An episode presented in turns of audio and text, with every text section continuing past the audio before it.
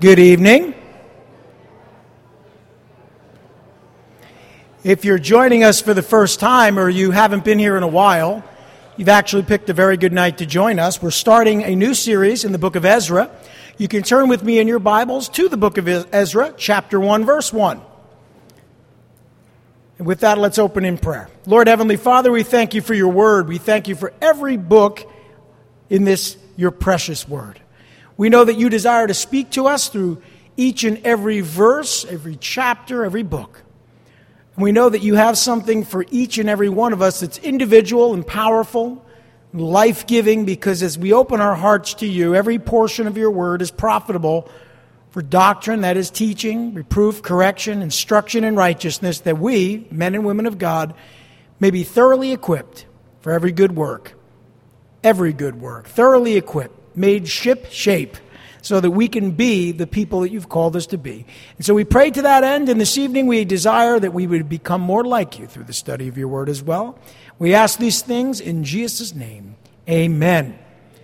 Well, Ezra is an interesting book. I've always enjoyed the books that uh, document the captivity and then shortly after the captivity during the, you might want to call it Persian occupation, but the Jews were much freer during the time of the Persians than they were during the time of the Babylonians or even the Greeks. And I think part of that was because the Persians were one of the few peoples at that time that were monotheistic. They actually believed there was one God. Not the same God of the Jews, but because they were monotheistic, uh, they had a lot more in common with the Jews, whereas the Babylonians served many, many gods. The Greeks had a pantheon, the Romans had a pantheon.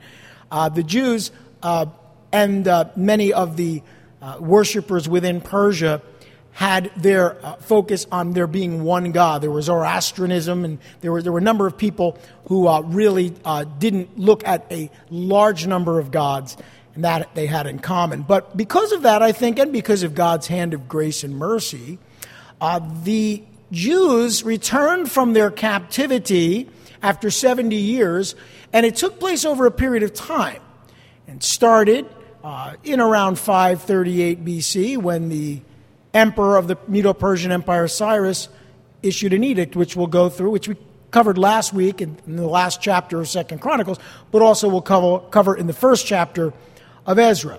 So the theme of this book is the return of the Jewish captivity. So we had just covered the captivity, and now we skip ahead a few years, and we now find ourselves talking about the Jews' return to their homeland. But if you were with us on Sunday mornings when we studied in the book of Daniel, then you know we covered a, a, large portion of what took place during that time of captivity as well. So over the last few months here at Calvary Chapel, we've been talking about this time period quite a bit. Now, Ezra, Ezra was a priest. And Ezra, his name actually means help. Help. That is, he's a help because it's a shortened form of the name Azariah, which means Yahweh or Jehovah has helped. So he was a person that liked to assist others. As a priest, that was a wonderful character attribute. Ezra was a priest and also a descendant of Aaron through Phineas, who returned to Israel uh, from Babylon with Zerubbabel, which we'll talk some about in future studies. Actually, I think we'll talk a little bit about this evening. And so there were several captivities, or excuse me, several captivities. There were several captivities, but there were also several returns to the land of Israel after the captivity. And we'll get into that this evening. Uh, this man, Ezra, was a student of the scriptures. He was called the scribe, which meant that he not only was a priest, he was a man that studied the scriptures. And he was skilled in teaching the law. So his ancestor Phineas returned to help rebuild the temple. Years later, he finds himself uh, living in the area of Persia uh, at that time. And uh, he was a man who later really is responsible for compiling the histories that were contained in 1st and 2nd Chronicles. So we've just finished a series of studies over many months in 1st and 2nd Chronicles, and we believe it was Ezra that compiled that history. Now, he didn't write it, he took other sources and put it together and presented it.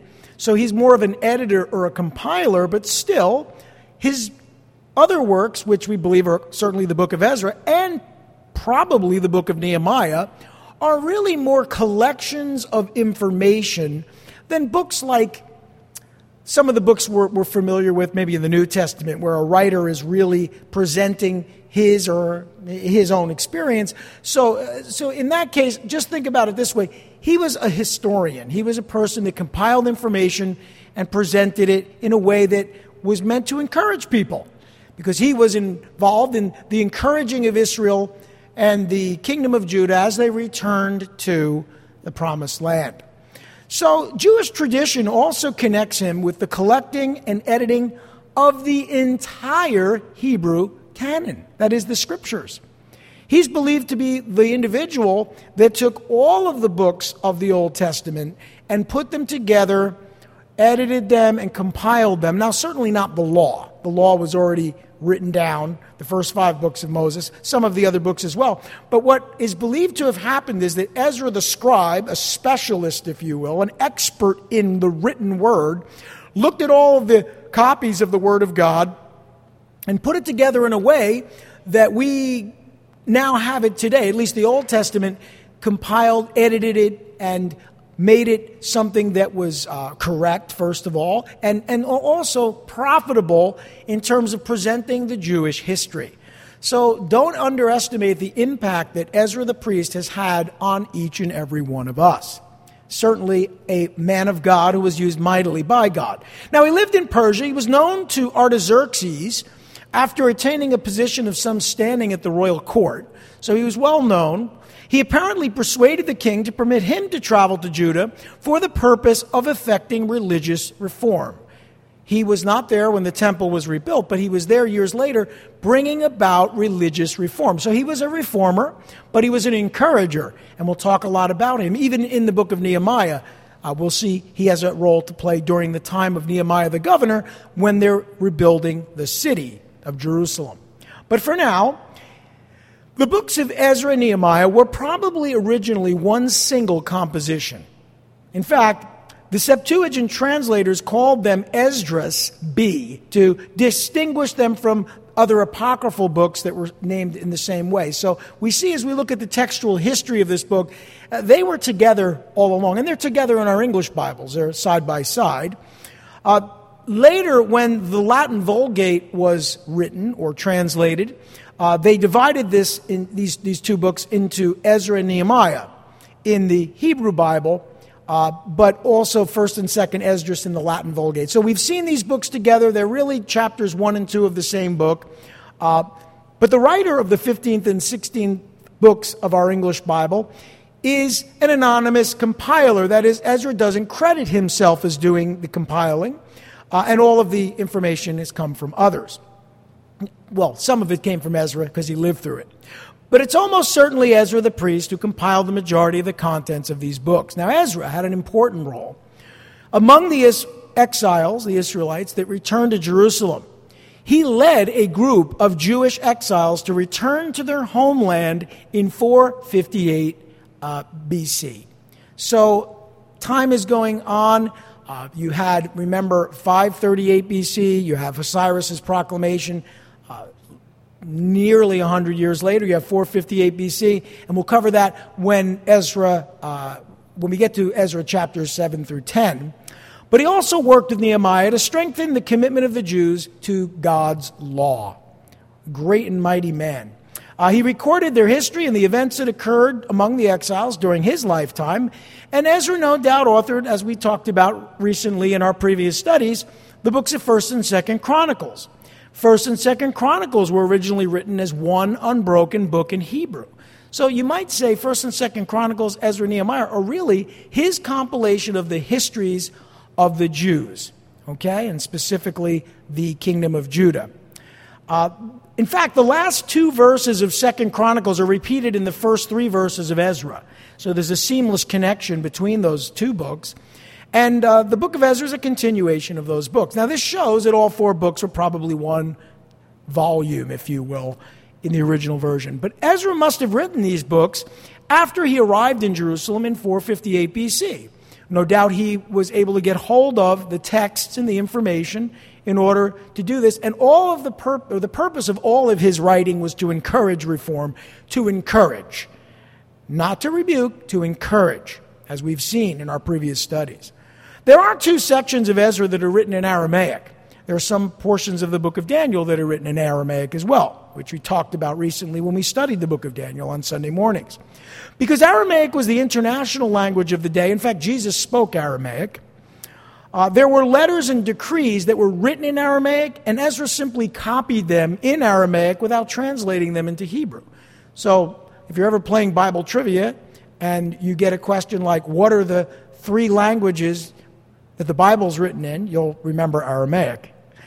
And uh, I, I, was at, I was listening to a very, very smart teacher one time, an apologist and very, very bright, and he, he said, uh, the Bible was written in three languages with one word in Egyptian. And uh, I believe it was the name of Joseph. But, uh, so that's a little bit of trivia. You probably won't get that question in Bible trivia. But if you do, nobody wants to play Bible trivia with me. I tried it once with my family, and they all got mad at me. Gee, I wonder why. Okay. Well, the date, the style, the subject of this book is this. The books of Ezra and Nehemiah were likely composed, again, within the intertestamental period or early on. We guess that this was put together between 458 and 400 BC. So roughly 400 years before Christ. After that, the scripture kind of goes silent during the intertestamental period until we get to the book of Matthew, recording the events of Jesus' life. Well, Ezra, Nehemiah, Haggai, Zechariah, all of these books record the return of the Jews to Jerusalem from captivity in Babylon. So those are good books to read at the same time as our studies in Ezra Nehemiah, Haggai, and Zechariah. Ezra and Nehemiah record the three phases. Remember, there were three phases of the captivity which we talked about? Well, now we're going to talk about the three phases of the Jewish return to Jerusalem. And they all took place between 538 and 444 BC. So, roughly over 100 years. Ezra 1 through 6, which we'll study over the next few weeks, records the return that was led by Zerubbabel, the governor, and Joshua, the high priest. That was in 538 BC. Ezra was not a part of that, he wasn't alive. Uh, then you have Ezra 7 through 10, which records the return led by Ezra following the decree of Artaxerxes in 458 BC.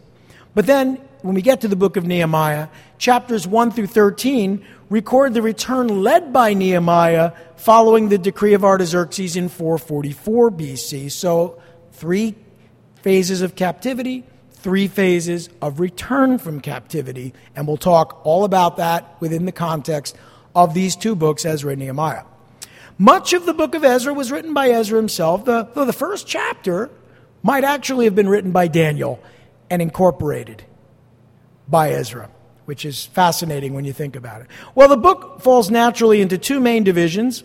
As we've said, 1 through 6 record the first return of the Jews from captivity and the completion and the dedication of the temple, very important. Uh, and chapter 7 through 10 record the second return of the Jews from captivity and all of the reforms in Jerusalem after Ezra arrived.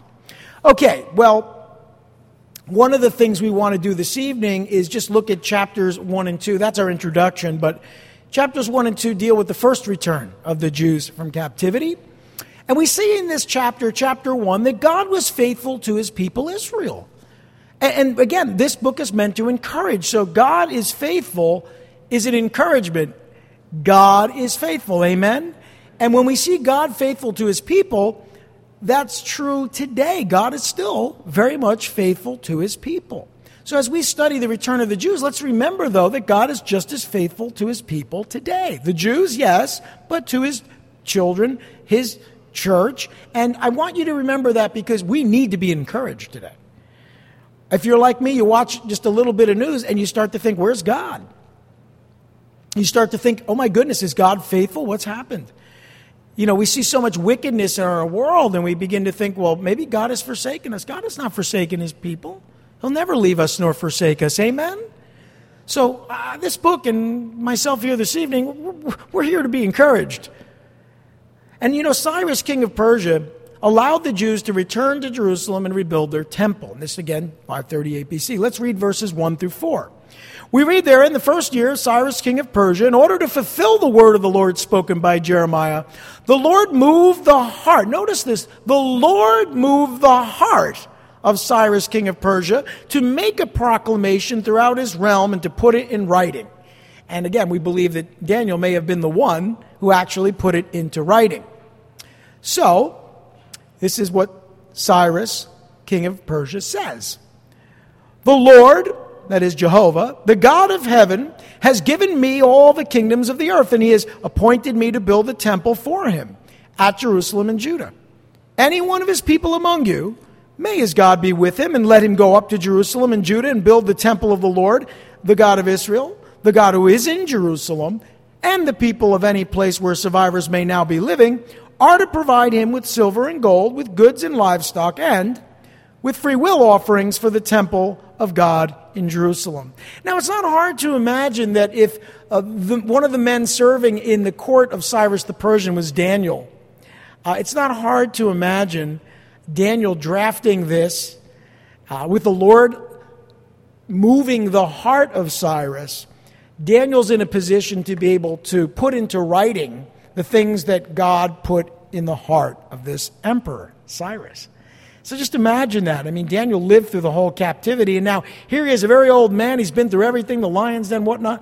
And, you know, here it is the first year of Cyrus, king of Persia. Uh, maybe that had already taken place. No, no doubt, I believe it had. But you see this all happening, and God has his man in the court of the emperor. Daniel. We know what the book of Daniel told us. God put him there, and he represented the Jews before Cyrus for years after the Medo Persians took over from the Babylonians. Ultimately, he died. But before he did, God used him mightily, a man of prayer, a man of faith, a godly man. And so he's God's inside man in the court of Cyrus the Persian.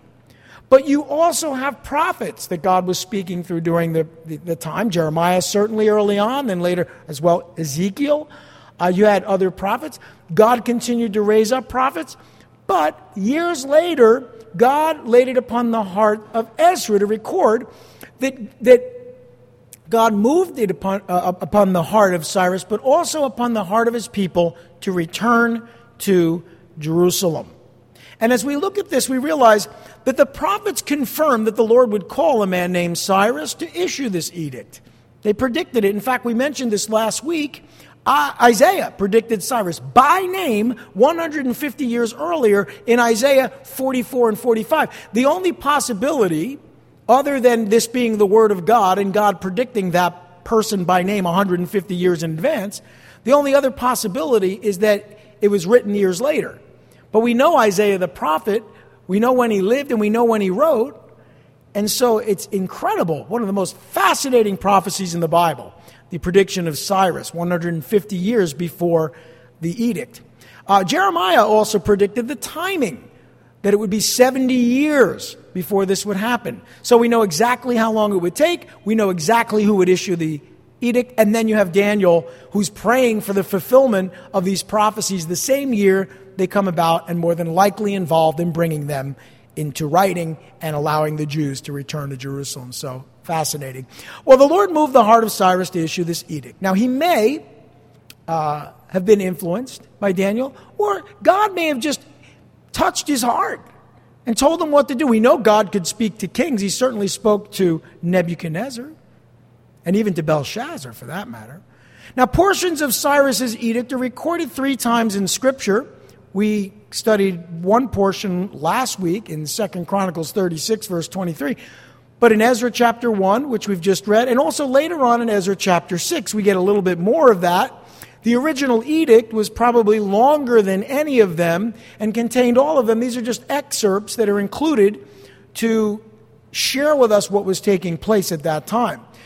As I mentioned in opening, Cyrus was tolerant of all of the captive peoples now living in Babylon. There were many peoples living in Babylon that had been relocated or taken into captivity. They did that to keep uh, certain peoples from revolting.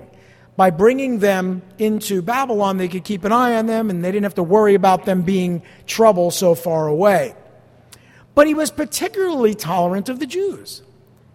And the degree of favor shown in this edict just shows us that God is in control and that God is faithful.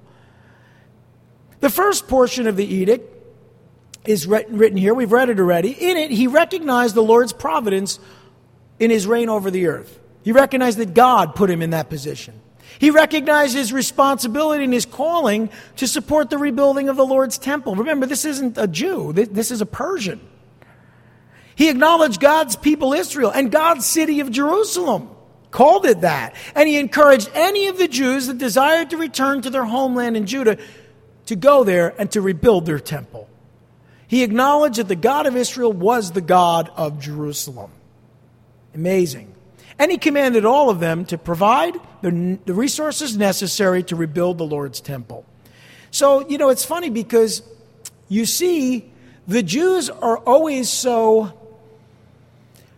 well, they're always so encouraged by a world leader who will help them, who will work on their behalf.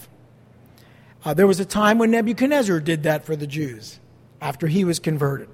Uh, there was a time when Cyrus the, Cyrus the Persian did this, and we've been talking about it here. But recently, with President Trump, you remember that Israel was just thrilled that he had their back, that he moved the embassy to Jerusalem and really was promoting the welfare of the Jews and the nation of Israel. And they sang his praises, and they still do, because here was a world leader who promoted the welfare of God's people. And I believe, and the scripture testifies to this, that when any nation promotes the welfare of God's people, they're blessed. You know, if you bless God's people, you will be blessed. Conversely, if you curse God's people, you will be cursed. And that is just the truth. And history bears that out. Now, the second portion of the edict, which we're not going to go over tonight, is in Ezra 6, verses 3 through 5. But there you'll find that he also commanded that the Lord's temple be rebuilt and the sacrificial system reinstituted. Not just rebuild the temple, but reinstitute the sacrificial system. And he also directed the basic design of the temple and approved payment of the necessary expenses. And again, I think that's why you can look at that and say, yeah, Daniel had a hand in that. And he approved the return of the gold and silver articles that had been stolen from the temple by Nebuchadnezzar. They were in the treasury of the Babylonians, which was transferred to the Medo Persians, and now they're being returned to the Jews. And we'll see that in just a minute. Well, the people of Israel prepared to return to their homeland in Judah, uh, in Judea, to rebuild the temple, and we see that in verses 5 through 11. Let's read that. Then the family heads of Judah and Benjamin, that would be their leaders, and the priests and the Levites and everyone whose heart God had moved, notice, God had moved their hearts, prepared to go up and build the house of the Lord in Jerusalem. All their neighbors assisted them with articles of silver and gold, and with goods and livestock, and with valuable gifts, in addition to all the free will offerings. Moreover, King Cyrus brought out the articles belonging to the temple of the Lord, which Nebuchadnezzar had carried away from Jerusalem and had placed in the temple of his God. Now, Cyrus, king of Persia, had brought them by, uh, had, had brought, I'm sorry, Cyrus, king of Persia, had them brought by Mithredath, the treasurer, who counted them out to Sheshbazzar, the prince of Judah. And this was the inventory gold dishes, 30. Silver dishes, 1,000. Silver pans, 29. Gold bowls, 30. Matching silver bowls, 410. Other articles, 1,000. In all, there were 5,400 articles of gold and of silver, and Sheshbazzar brought all these along when the exiles came up from Babylon to Jerusalem. So Ezra does a great job as a scribe of accounting for all of that. Now, the leaders of Judah and Benjamin and the priests and the Levites responded to the call of God. See, God moved their heart and they responded to God's call, just like Cyrus responded when God moved his heart. See, God has to move your heart. And God has to move the heart of our leaders, and we can only pray that God would move the heart of our leaders. Have you ever thought what would happen if one of our wicked leaders had a dream like Nebuchadnezzar? I pray right I pray tonight as they go to sleep every one of them would have a dream so freaky and weird, that they would start to cry out to God. That'd be a good thing, wouldn't it? It's okay to pray like that. You know, we want God to move the hearts of our leaders. And if their heart is so callous that they refuse, then they're in God's hands. But I pray that God would move their hearts. Nothing would be better than that. Now, the Lord moved the heart of these leaders, and they led by example within the nation. Now, there were the other nine tribes that had been taken into captivity by the Assyrians in 722 BC. They're not mentioned here, but Judah, Benjamin, and Levi are. That is, those three tribes. The people of Israel responded to the call of God, and some of them prepared to go, while others provided the necessary resources, but they freely gave what they could to support the work that God had called them to.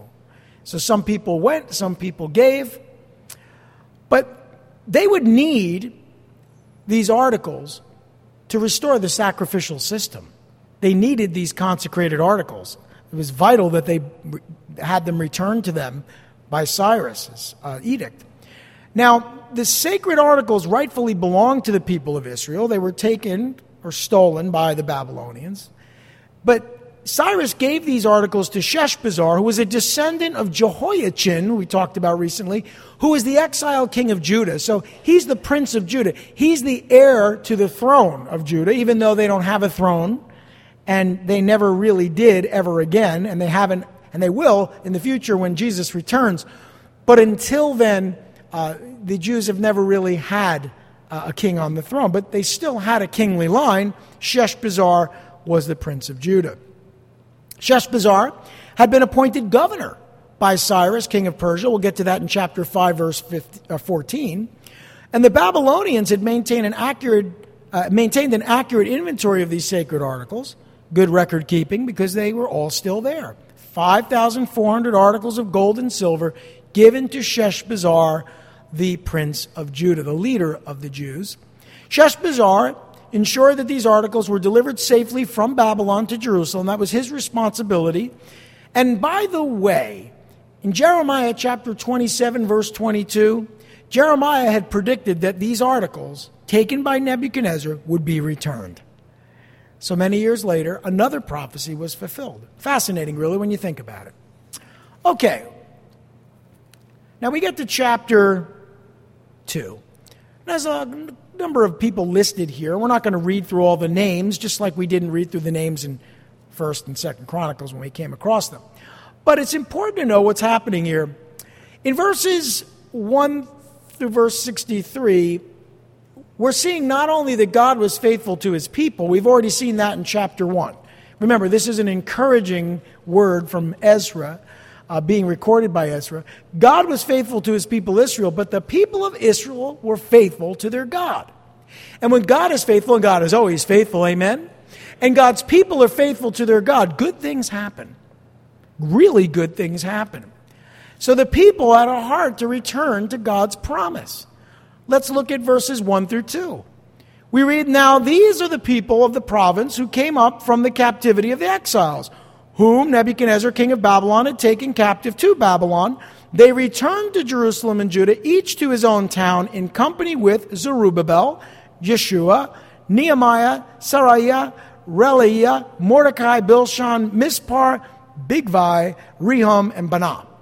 Now, most of those names don't mean anything to us, but those are the leaders that had a heart to return to the land of Judea and also to the city of Jerusalem. These Jewish leaders had a heart for God, they had a heart for God's people. Now, Zerubbabel, who's mentioned, may have been Sheshbazzar, or he may have been Sheshbazzar's nephew. We don't know for sure. But Sheshbazzar may have been the Chaldean name for the prince of Judah uh, because both of these individuals are called governors Sheshbazzar and Zerubbabel. Zerubbabel was actually a grandson of Jehoiachin, king of Judah. So we're not sure if they were the same person or if they were relatives, but in either case, Zerubbabel is the governor as well. He becomes governor. Now, Jer- Jeshua, interesting, that's Jesus' name. Jeshua, it's another name, Jesus in Greek, Jeshua in, uh, in, in Hebrew. Jeshua was the son of Jozadak, the high priest of the Jews. So you have the high priest and the prince of Judah leading the leaders of God's people and all of God's people to whom God had spoken and moved their hearts back to the city just as God had said he would. And I just want you to hold on to that thought because 70 years went by, and I'm sure there were some people who thought that God would not be faithful, but God was faithful. And, and listen, we've only been go- going through like two years of this very difficult time in our country. Two years. They went through 70 and even more.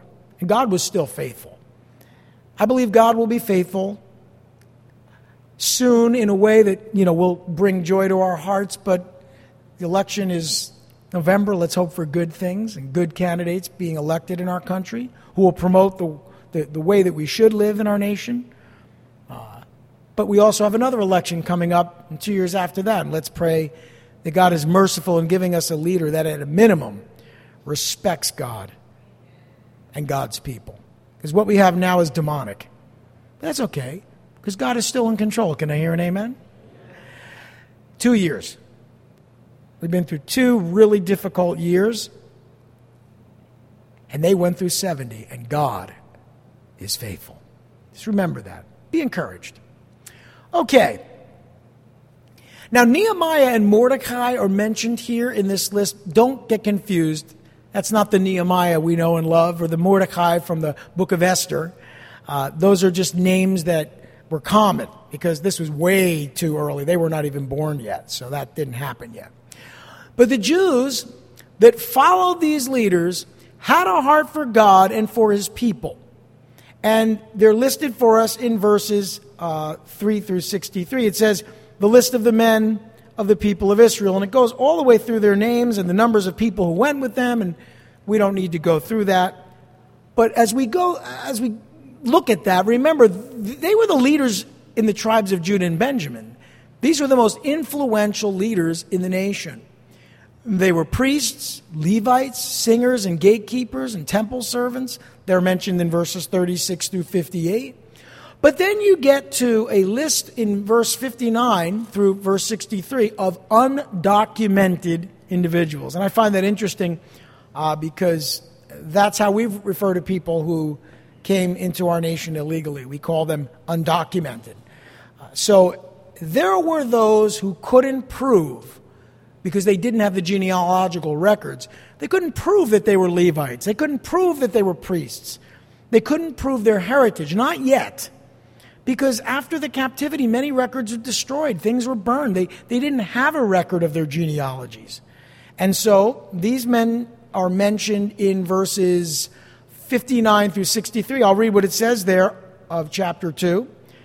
It says in 59 The following came up from the towns of Tel Melah, Tel Harsha, Kerub, Adin, and Immer, but they could not show that their families were descended from Israel.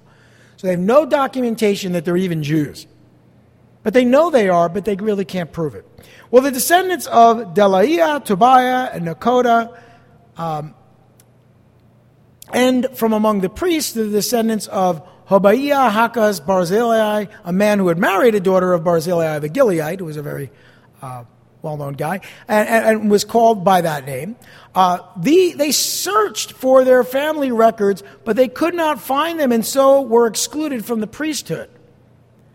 Because you had to be able to prove that you were a priest and descended from Aaron, and they were excluded as unclean. But notice, the governor ordered them not to eat any of the most sacred food until, notice, until there was a priest ministering with Urim and Thummim. The whole company numbered 42,360 beside their 7,337 men servants and maid servants. And they also had 200 men and women singers, and they had 736 horses, 245 mules, 435 camels, and 6,720 donkeys. Wow, that's a lot, but that's how they moved everybody there. Uh, you, you, know, today we have moving vans. Uh, they had donkeys and mules and other animals to pull carts. So as we look at this, these undocumented men and women, no proof of their ancestry. You might say that they, they really they would have been excluded indefinitely except for something that was mentioned there. They were only temporarily, temporarily excluded from the service of God until God confirmed their ancestry. Now, how would God do that? Now, this is one of those things I probably shouldn't mention it because once I do, you're going to have more questions than answers because I have more questions than answers. The high priest would minister with the Urim and the Thummim. And with the Urim and the Thummim, they could confirm their ancestry. It's mentioned in Exodus 28 and verse 30. It's mentioned in other portions of Scripture. So the high priest wore a breastpiece of decision, it was called, which held the Urim and the Thummim in the pocket. There was a little pocket there. Now, the words in Hebrew mean lights and perfection. That may be an indication to how they worked, but we simply do not know. Lights and perfection. One thing, a light guides you, and perfection sort of describes that it guides you perfectly. But we are only guessing at what these were and how they worked. We simply do not know. There are very few mysteries that you can read about in the Bible that, that intrigue you. You know, I mean, movies have been made about like where's the lost Ark of the Covenant, but no one really talks about the Urim and the Thummim. We just don't know much about it. I've heard all kinds of guesses, but that's all they are. It's just speculation. No one knows exactly what they were, or precisely how they worked. We only know that in cases where they didn't have the written word, the Urim and the Thummim were used by the high priest to discern God's will. Now, wouldn't you like to have whatever that is? The lights and the perfection. Wouldn't you like to have one of those? You know, send away. They have it on Amazon. You, you know, you put it in your cart and they send it to you. And now you never you don't need to ask your pastor any more questions because you just you need to make a decision, you know, oh, is he the one? Is she the one? You go to your Urim and the Thummim and you because the Bible doesn't tell you. So wherever the Bible is silent, you just go to the Urim and the Thummim and you know what? Right away, lights in perfection, you know exactly what to do. Kind of like a magic eight ball. I used to joke around when I did young adults ministry because I was in the toy store one time and I was familiar with the magic eight ball. You know, you guys remember the Magic 8 Ball? You shake it and you ask it a question. So silly, so stupid. Don't buy one. I think they still make this. But then I saw there was a pink one called the Magic Date Ball. And it was specifically geared toward asking questions about whether or not you should date someone. A novelty gift, obviously. Kind of silly, right? The Magic 8 Ball, the Magic Date Ball. I suggest you stay far away from anything like that. Satan could probably use that against you. Wouldn't it be nice if we had an Urim and a Thummim? What, wait a minute, what do these words mean? Lights and perfection. Say that with me. Lights and perfection. Is there a principle in the Urim and the Thummim that perhaps we need to be reminded of? When the Word of God is silent, there is a light, a perfect light, that guides us. And he is called the Holy Spirit. You don't need the Urim and the Thummim anymore. You got the Holy Spirit who is lights and perfection. He, he's perfect because he's God, and he's light because God is light. So you see, I think it's a hint, that's all it is, to how this must have worked. I know the Holy Spirit was probably involved. Because God is involved, and God is the Holy Spirit. The Holy Spirit is God. How it worked, though, it, it's, you know, just don't know. But it doesn't matter. Because today we have the Holy Spirit. If we believe in Jesus, no one calls him Lord but by the Spirit. God has put, He's poured out His Holy Spirit in our hearts by faith. So you do have something so much better than the magic eight ball or the magic date ball or the Urim and the Thummim. You have God the Holy Spirit to guide you and lead you when the Word of God is silent. So questions like, oh, is he the one? Is she the one? That's a question for the Holy Spirit. Should I take the job? Should I go to school? Those are the kinds of questions that you're not going to find in God's Word. Although God may use His Word to speak to you, it's going to be the Holy Spirit working through God's Word to reach your heart. Can I hear an amen? So you know the most important thing about the Urim and Thummim, but you just don't know how it works. Wait a minute. I don't know how God works either. I don't know how the Holy Spirit speaks to me. I can't tell you how. I just know that He does. Can I hear an amen? So it really is the same thing. So get over it. You're not going to know everything, but you know God. And if you know God, God knows you, and God is faithful, and God will lead you and direct you. He will guide your steps, He will direct your heart along the path He's called you to walk. Amen? Convince me. Amen? So that's a really practical lesson this evening. So, all of these men who are listed, you might think, well, why bother? Well, Ezra had a point. There was a, there was a purpose in listing their names. But these men, they're now forgotten by mankind, but they're remembered by God for all eternity. Their names are in God's Word. God does not forget, God is faithful. And then finally, in verses 64 through 70, we read actually, we read 64 already. Those that returned to Judea were just a small portion of all God's people in Babylon. Look, look, the people had a heart to invest in God's purpose, yes, but those that actually returned, 42,360, that's a very small number.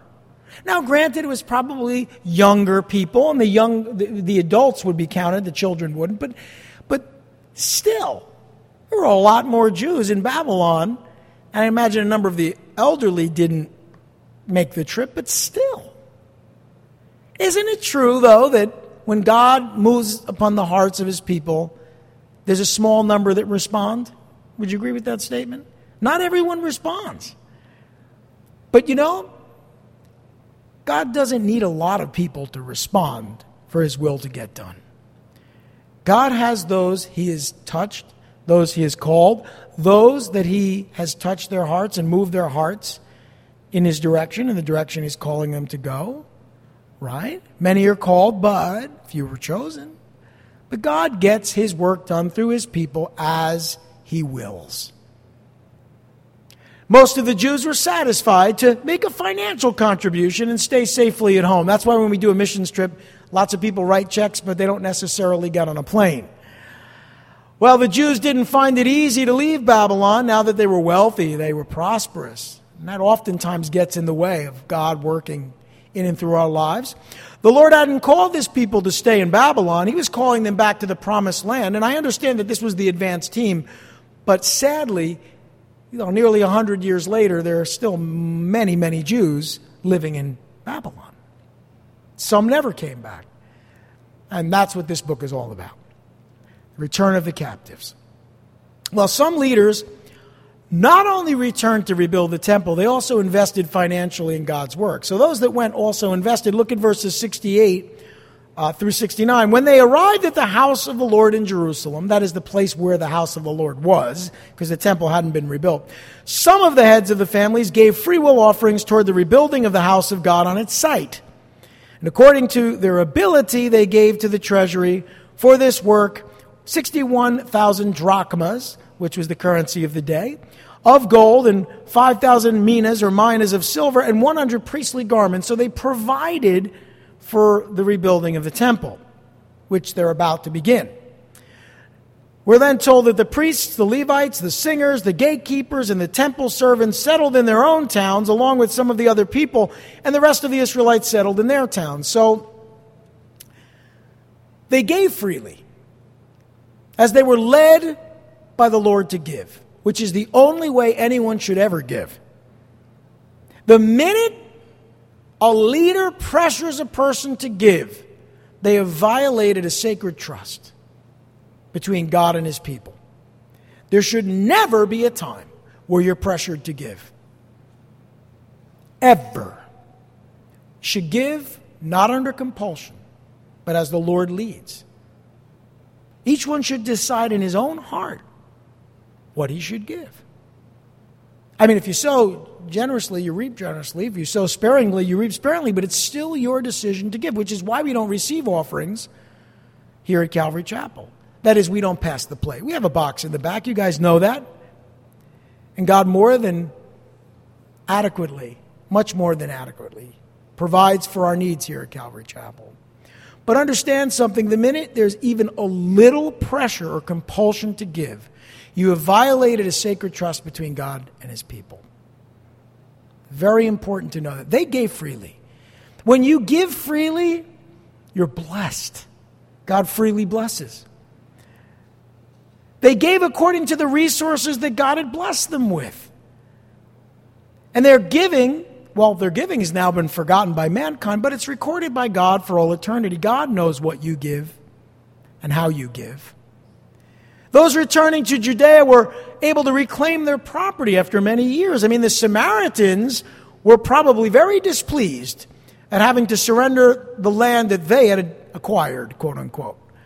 People came back with the title deed to their land, and these squatters had to move out. And you begin to see why the Jews and the Samaritans really didn't like each other very much.